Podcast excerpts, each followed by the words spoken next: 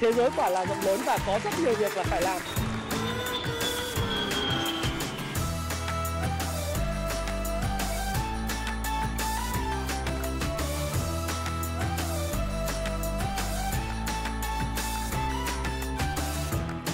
Hi, xin chào tất cả các bạn. Chào mừng các bạn đã quay trở lại với channel của Thái Phạm và 8 giờ tối ngày hôm nay. Chúng ta lại cùng gặp nhau trong một chuyên mục. Ngày hôm nay chúng ta sẽ nói về OPEC cộng đang dồn ông tổng thống Joe Biden của nước Mỹ vào một thế bí. Tiếng Anh gọi là chessmate, chiếu tướng. Trong một cái bối cảnh trước cái bầu cử giữa nhiệm kỳ à, của nước Mỹ gồm có bầu lại hạ viện này, bầu 1 phần 3 thượng viện À, tất nhiên là không bầu lại tổng thống mà tổng thống đến năm 2024 thì mới có thể là có cái bầu cử và mới biết được là ai sẽ là tổng thống mới vào tháng 11. Tuy vậy, tại sao lại có cái câu chuyện này? Thì khi các bạn đang xem video của tôi thì chắc chắn là các bạn đã biết là cái quyết định của OPEC cộng là cắt giảm bao nhiêu uh, nghìn thùng hay bao nhiêu triệu thùng dầu một ngày. Thời điểm tôi đang làm video cho các bạn thì có tin đồn rằng là uh, OPEC cộng sẽ cắt một triệu thùng. Có người nói là 2 triệu thùng, có người nói là 500 ngàn thùng. Nhưng chính xác vào thời điểm 8 giờ tối ngày hôm nay các bạn đang coi thì các bạn đã biết chính xác OPEC cộng đã cắt giảm bao nhiêu sản lượng uh, trong một ngày. Dù là 500 nghìn 1 triệu hay 2 triệu thùng một ngày thì đây là một cái thế cờ cực kỳ bí cho nước Mỹ. Lý do tại sao tôi lại nói như vậy là bởi vì là trước đó Tổng thống của nước Mỹ đã đứng lên trên Twitter tuyên chiến với lại OPEC cộng. Cách đây một thời gian rất là ngắn, các bạn hẳn còn nhớ khi giá dầu ở mức neo cao trên 100 đô một thùng thì cái giá xăng của Mỹ đã tăng liên tục và tại thời điểm vào tháng 6 thì tổng thống của Hoa Kỳ là ông Joe Biden ông cam kết à, dùng tất cả mọi biện pháp trong đó từ cái việc là gây sức ép lên trên à, những cái nhà sản xuất dầu lửa, xuất khẩu dầu rồi à, gây sức ép việc Fed phải tăng lãi suất À, tất nhiên mọi người cứ nói rằng là Fed là một cơ quan à, tài chính độc lập không phụ thuộc vào chính phủ Mỹ nhưng việc tăng lãi suất của Fed cũng nhằm một mục tiêu là hạ cái giá dầu khí xuống. Đồng thời thêm một yếu tố nữa đó là ông ờ, xả kho dự trữ dầu chiến lược của Mỹ à, rồi khuyến khích các đồng minh làm như vậy. Thì có một cái à, ngày à, tức là sau đó thì các bạn sẽ thấy rằng là cái giá dầu đặc biệt là giá xăng đi, mình quay quy đưa giá xăng của Mỹ thì giá xăng của Mỹ đã giảm 98 ngày liên tiếp. 98 ngày tiên, liên tiếp kể từ lúc mà ông Tổng thống Joe Biden đứng ra tuyên bố coi như là đấu tranh chống lại cái sự mà tăng giá của Nga và OPEC cộng. Sau khi mà có cái kết quả thì cụ thể vào ngày 12 tháng 8 thì ông chủ Nhà Trắng đã uh, lên trên Twitter và nhận công ngay. Đấy, nhận công. Đấy, ông nói rằng là Tôi đã hứa không cho phép Putin khống chế giá dầu và tôi đã làm được. Đấy. Chúng ta đã sử dụng nguồn dự trữ xăng dầu chiến lược để nhanh chóng hỗ trợ người dân và đồng thời kêu gọi các đồng minh trên toàn thế giới làm điều tương tự. À, mặc dù là vẫn còn nhiều việc phải làm nhưng rõ ràng là giá xăng đã giảm. Tất nhiên là khi mà công bố những cái thông tin này thì các bạn cũng đã thấy là giá dầu giảm gần 100 ngày và lạm phát của Mỹ thì đến thời điểm này có thể nói là đã hạ nhiệt từ khoảng 9% trên xuống còn mức khoảng 8,3%. Chúng ta cũng sẽ đợi cái kết quả của cái lạm phát à, của Mỹ trong cái tháng 9 sẽ công bố vào đầu tháng 10 tức là vài ngày nữa thôi là chúng ta cũng sẽ biết là cái lạm phát tháng 9 của Mỹ là bao nhiêu. Nhưng rõ ràng là những hành động của ông Joe Biden đã đụng chạm vào cái quyền lợi của ai? Quyền lợi của OPEC và OPEC cộng. OPEC cộng là quyền lợi của Nga. Các bạn có nhớ tôi nói về cái câu chuyện là ngô thục ngụy 4.0 không? Ngô là ai? Ngô chính là Trung Quốc. Thục là ai? Thục là Nga. Đấy. Còn ngụy một cái đất nước mà giàu có nhất, có sức ảnh hưởng nhất và tài lực mạnh nhất, quan hệ mạnh nhất đó chính là Mỹ và các nước đồng minh. Mỹ đi, đấy là ba cái thế lực chân vạc à, khiến cho cái giá cả nó biến động theo những sự đánh nhau giữa các cái cường quốc này. Thế thì ông bằng cái việc là hạ giá xăng, hạ giá dầu như thế và đặc biệt là dùng cái công cụ dự trữ chiến lược xả ra. Thế thì nó đã làm cái giá dầu hạ trong vòng 3 tháng và điều này đã kích hoạt à, đội OPEC cộng. OPEC cộng gồm có Ngô, thực ra chính xác là Thục 4.0 và đội của Đông Mỡ ở à, đội đội đội của khu vực Trung Đông. Đấy. Thì hôm nay là đội OPEC cộng họp tại Viên Áo và quyết định là sẽ cắt giảm sản lượng. để mà hỗ trợ cái giá dầu.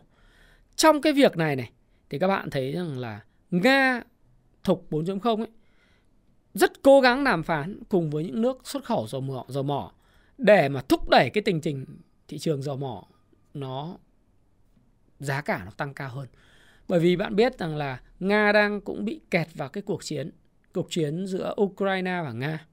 Thực tế ra thì đó là cái cuộc chiến của Nga và các nước NATO, các nước phương Tây Đấy, cũng như với Mỹ, tức là những cái đồng minh. Đây là một cái cuộc chiến tại Ukraine nhưng ủy nhiệm Ukraine chiến đấu. Và các bạn cũng đã xem, cũng đã thấy và cũng đã đọc thì thực tế là bốn cái tỉnh mà Nga chiếm đóng được thì bây giờ đã có những cuộc trưng cầu dân ý để sát nhập vào nước Nga. Và nước Nga nối một liền một giải từ Moscow đến tận biển Azov và biển Đen. Đây là một cái lợi ích trăm năm của Thục 4.0.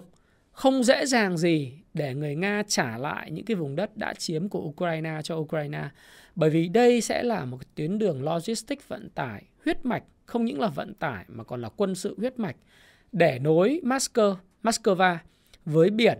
Mà bạn biết là biết có biển là có tất cả không những là về mặt nguồn tài nguyên của biển nó còn là hàng hóa vận tải logistics mà nó còn là cả về quân sự. Thì cái biển Azov và cái biển đen bây giờ nó nối liền một giải nó không những là giúp nước Nga có thể tiếp cận và xuất khẩu được những cái mặt hàng nông sản à, về mặt nguyên nguồn tài nguyên thiên nhiên quý giá của mình một cách dễ dàng hơn mà còn giúp cho nước Nga có thể phòng vệ à, cái chính bản thân phòng vệ nước Nga khỏi những cái nguy cơ của NATO và các nước ở phương Tây. Nói như vậy thì để chúng ta thấy rằng là Nga sẽ bị còn kẹt và lún sâu vào cái cuộc chiến tranh tại Ukraine. Dĩ nhiên Ukraine sẽ không dễ để mất những cái lãnh thổ đã mất vào tay của Nga. Họ sẽ phải chiến đấu dù là du kích, dù là tiêu thổ kháng chiến, dù là tiếp tục phải vay nợ phương Tây để mua những vũ khí và mất mất người mất của để có thể uh, lấy lại đất nhưng sẽ là một công việc rất là gian nan. Và sẽ đến một cái lúc mà sẽ có những cái phân định về danh giới giống như là các bạn đã nhìn thấy những cái cuộc phân định danh giới của cái chiến tuyến uh, Nam Triều Tiên, Bắc Triều Tiên hay trong cuộc chiến tranh của Việt Nam. Mình cũng thấy là vĩ tuyến 17 hạn nhưng thời đó chắc là sẽ còn lâu. Và trong cái bối cảnh như vậy thì Nga sẽ phải cần cái gì? Nga cần tiền. Và tiền của Nga ở đâu ra? Tất cả những cái tài khoản của vàng à, có vàng này có đô la đã bị phong tỏa ở nước ngoài. Những thứ có thể xuất khẩu được thì bị cấm đoán. Bây giờ chỉ có thể có một con đường đó chính là bán dầu thô. Mà bán dầu thô cho ai? Không thể bán trực tiếp cho phương tây bởi vì phương tây chuẩn bị là cấm vận. Không phải cấm vận mà áp trần giá dầu nga. Tức là áp trần giá dầu là áp cái mức giá rất thấp mua giá dầu nga. Và với cái mức giá đó thì nga không có lợi nhuận kể cả duy, duy trì mua bằng đồng rúp hay là đồng đô la hay đồng euro. Đấy. Mà bây giờ nga phải làm sao để cái giá dầu uh, thúc đẩy opec cộng cùng với mình liên minh liên kết để mà thúc đẩy cái giá dầu lên? Um, khiến cho cái giá dầu có thể lên lại cái vùng 100 đô la. Rồi qua đó chiết khấu khoảng 20 25% cho Trung Quốc và cho Ấn Độ để những cái nước này vốn là những nước rất mạnh và sở hữu vũ khí hạt nhân họ không sợ Mỹ họ cũng không sợ châu Âu nhập khẩu của từ Nga rồi tuồn từ cái cảng Vladivostok những cảng ở phía đông ấy Đấy, sau đó thì bắt đầu bán ngược trả lại cho châu Âu và các phần còn lại của thế giới. Và cái xu hướng này nó sẽ còn diễn ra trong một thời gian dài và Nga rất cần tiền từ việc bán dầu. Nga rất cần tiền từ việc bán năng lượng và đi vòng qua Ấn Độ và Trung Quốc. Và muốn Ấn Độ và Trung Quốc là những đất nước ngô 4.0 có lợi nhuận thì dĩ nhiên anh phải có chiết khấu. Đấy. Thì làm thế nào để anh duy trì được cái mức giá cao chỉ có cách là cắt giảm sản lượng nhưng mà bây giờ, OPEC cộng, tại sao lại nghe Nga? Tại sao OPEC lại nghe Nga và Trung Đông lại nghe Nga thì có hai cái vấn đề ở đây. Tôi đã phân tích với các bạn rồi. Thứ nhất là hoàng thân của Ả Rập Saudi là vốn có cái tư thù với lại cái chính quyền của Tổng thống Joe Biden và nước Mỹ khi mà cái thời điểm Đảng Dân Chủ cầm quyền. Rất nhiều lần điều tra ông ta về cái vụ ông ta với một cái nhà báo à, nhà báo, gọi lại vụ sát hại nhà báo đấy. Thì cái vụ đấy chính trị cũng là một cái scandal rất là lớn nhưng mà vì ông ta là hoàng thân có thể là nó cũng không rõ ràng chúng ta cũng không kết luận được cái gì nhưng rõ ràng là bên à, những cái nghiên à, những, những cơ quan điều tra của Mỹ làm rất cắt và ông có một cái thâm thủ với lại cái chuyện đấy tức là không ủng hộ cái chính quyền tổng thống Joe Biden hiện tại và trước đây là đồng minh rất là thân thiết nhưng bây giờ thì có vẻ ngả theo Nga nhiều hơn Đấy là cái yếu tố đầu tiên về mặt gọi là cảm tính. Nhưng về mặt cuối cùng thì vẫn là tiền thôi. Vẫn là câu chuyện là tiền. Bạn phải hiểu rằng là bạn phải hợp tác với Nga trong vấn đề về dầu lửa. Bạn phải giúp họ có được cái mức giá mà họ mong muốn. Tại sao lại như vậy?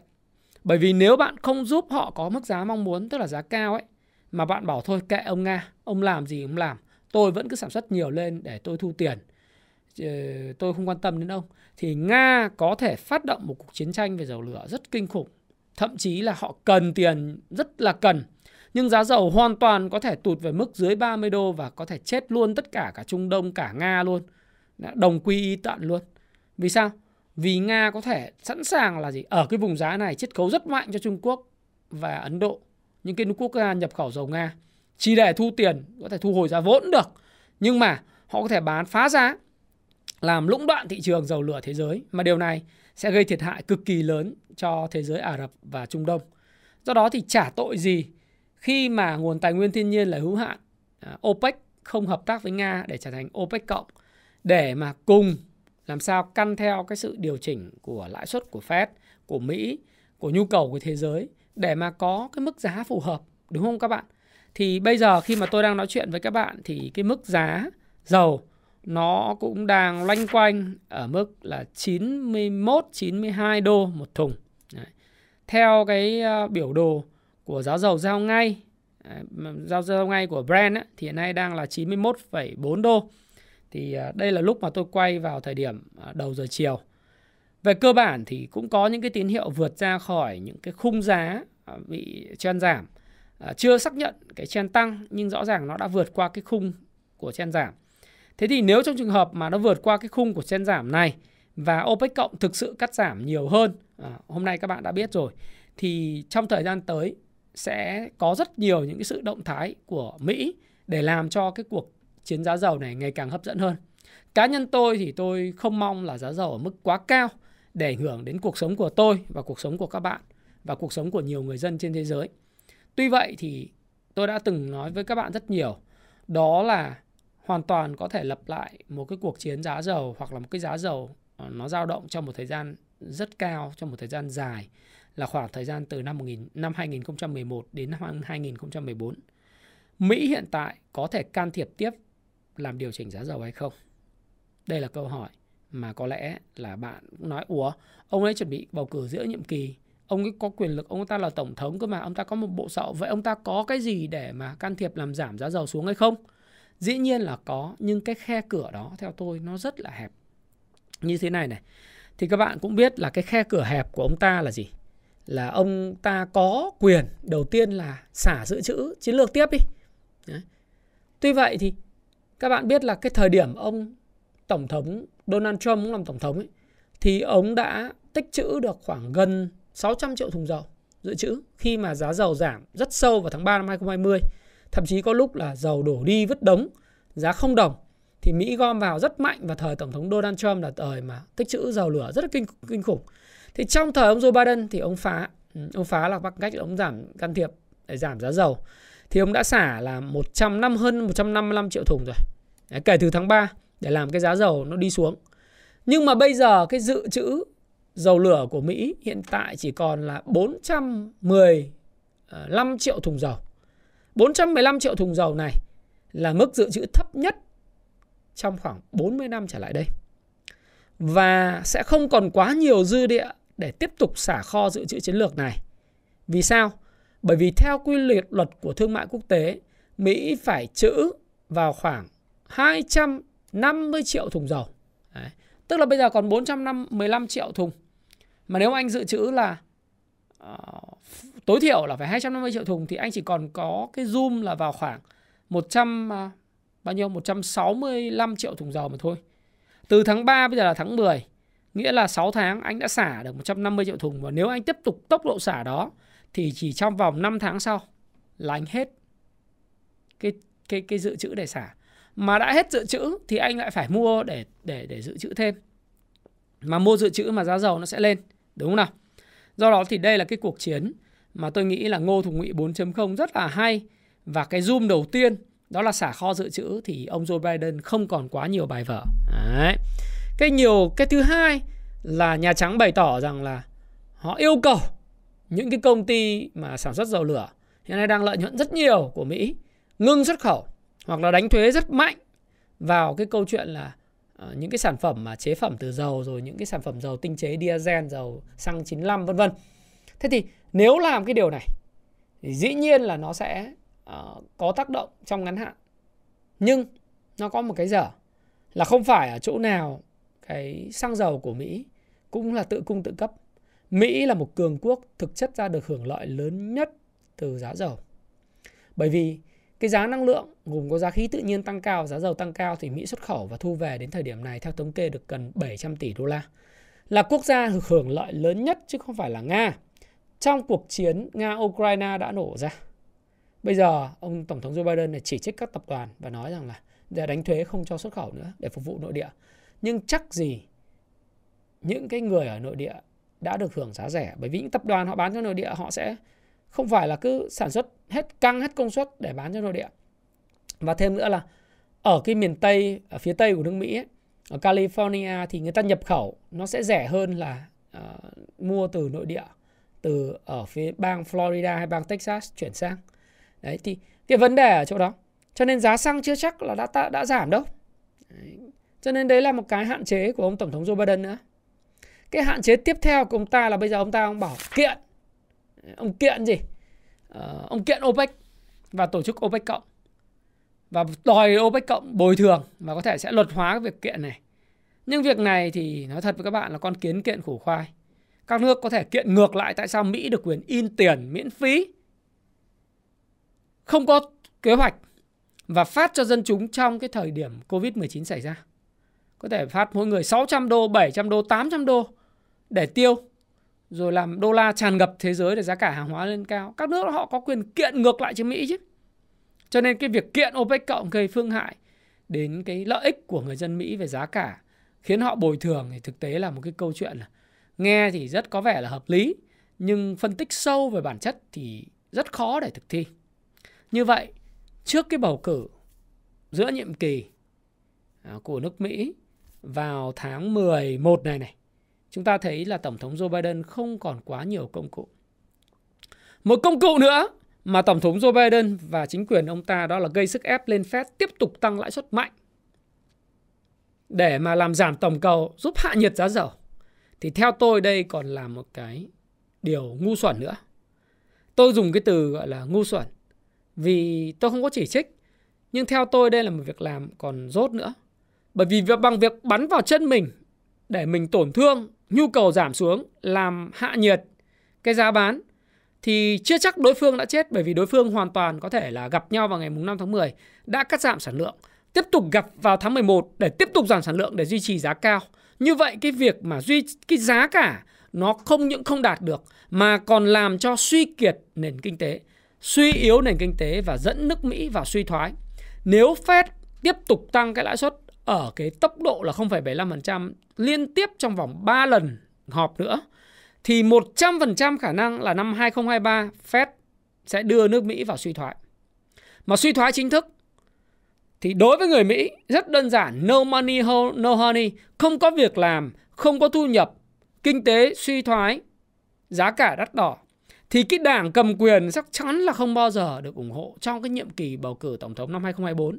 Đấy. Nhiệm kỳ giữa nhiệm kỳ vào tháng 11 năm nay. That's fine, good. À, nhưng mà nghe đâu là Hạ viện cũng có thể là sẽ rơi vào tay Đảng Cộng Hòa. Thượng viện 1 phần 3 ấy cũng có thể rơi vào tay Thượng à, Cộng Hòa. Và những cái vấn đề cải cách mà hứa bằng miệng của ông Joe Biden ấy về cái câu chuyện là uh, cho những cái cái chi phí về môi trường, về an sinh xã hội vân vân thì có thể sẽ không thực thi được bởi vì về thực thi những cái đạo luật luật pháp nó đòi hỏi là cái làn sóng xanh nó tiếp tục được diễn ra, nó tiếp tục được như thế. Thì những cái cái đạo luật ông ta phê chuẩn nó mới nó mới dễ dàng thông qua thượng viện, hạ viện được.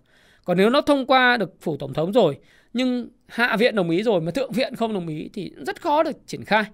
Và các bạn đã nhìn thấy là cái điều chéo ngoe đó đã xảy ra khi mà ông tổng thống Donald Trump nắm quyền tại Nhà Trắng trong 4 năm. Thì các bạn thấy rằng là mỗi một lần ờ, cứ đến tháng 12 là người ta lại nói rằng là chính phủ Mỹ hết cái kinh phí à, và sẽ phải đóng cửa thị trường sẽ rất rung lắc vào thời điểm tháng 12 vì sợ là chính phủ Mỹ đóng cửa vân vân. Nó rất nhiều những yếu tố như thế. Thì đó là lý do tại sao khi mà một cái một một cái cái cái đảng mà nắm tổng thống mà không có chi phối được thượng viện và hạ viện thì rất khó để thông qua những cái đạo luật. Đấy, thì đấy là cái mà chúng ta có thể nhìn thấy trước. Và nếu mà Fed nâng lãi suất tiếp tục như thế thì nước Mỹ chắc chắn rơi vào suy thoái năm 2023 và cái bầu cử tổng thống năm 2024 là sẽ gây khó khăn cho Đảng Cộng hòa. Và những ứng viên như bà Kamala Harris, tôi chắc là ông Joe Biden thì sẽ không làm ứng viên cho cái tổng thống tiếp theo đâu. À, 2024 đâu vì thứ nhất nước Mỹ người ta cũng không có favor, nhưng hai nữa là gì? À, ông cũng lớn tuổi quá rồi. Thì bên dân chủ người ta sẽ phải có ứng viên trẻ trung hơn, hấp dẫn hơn để mà thay thế ông ấy. Đấy. Thì bây giờ vấn đề cái câu chuyện ở đây dẫn tới là cái cái thế cờ chiếu bí này ông sẽ làm gì? Đấy. Tôi thì tôi nghĩ rằng là dù gì thì gì, Fed cũng sẽ tăng lãi suất lên khoảng tầm 4.75 5%, tầm tầm đó theo đúng cái cái dot uh, ờ, cái dot plot và cái tầm đó thì nó sẽ cần đầu năm 2024, à, 2023 tức là đến tháng 6 2023 mới xong và mức độ tăng lãi suất của Fed nó sẽ chậm hơn. Và mức độ giá cả của dầu lửa thì nó sẽ còn đi ngang à, ở mức cao trong thời gian dài và Nga sẽ thúc đẩy điều đó. Trung Quốc thì âm thầm hưởng lợi, Ấn Độ thì âm thầm hưởng lợi. Không có ý kiến. Không có ý kiến. Và Trung Quốc nên nhớ sau cái đại hội 16 tháng 10 và sau khi ông ông Tập Cận Bình đi thăm à, làm việc ở Indonesia và Thái Lan thì Trung Quốc sẽ từ từ mở cửa sẽ không đóng cửa mãi. Do đó thì chúng ta sẽ thấy rằng là cái giá năng lượng nó sẽ còn ở mức tương đối là cao và những cái vấn đề về lạm phát, về chi phí nó có thể là sẽ còn tồn tại lâu hơn chúng ta nghĩ. Tất nhiên cái nền giá của năm nay cao thì nền giá năm sau nó sẽ không có vọt lên đâu.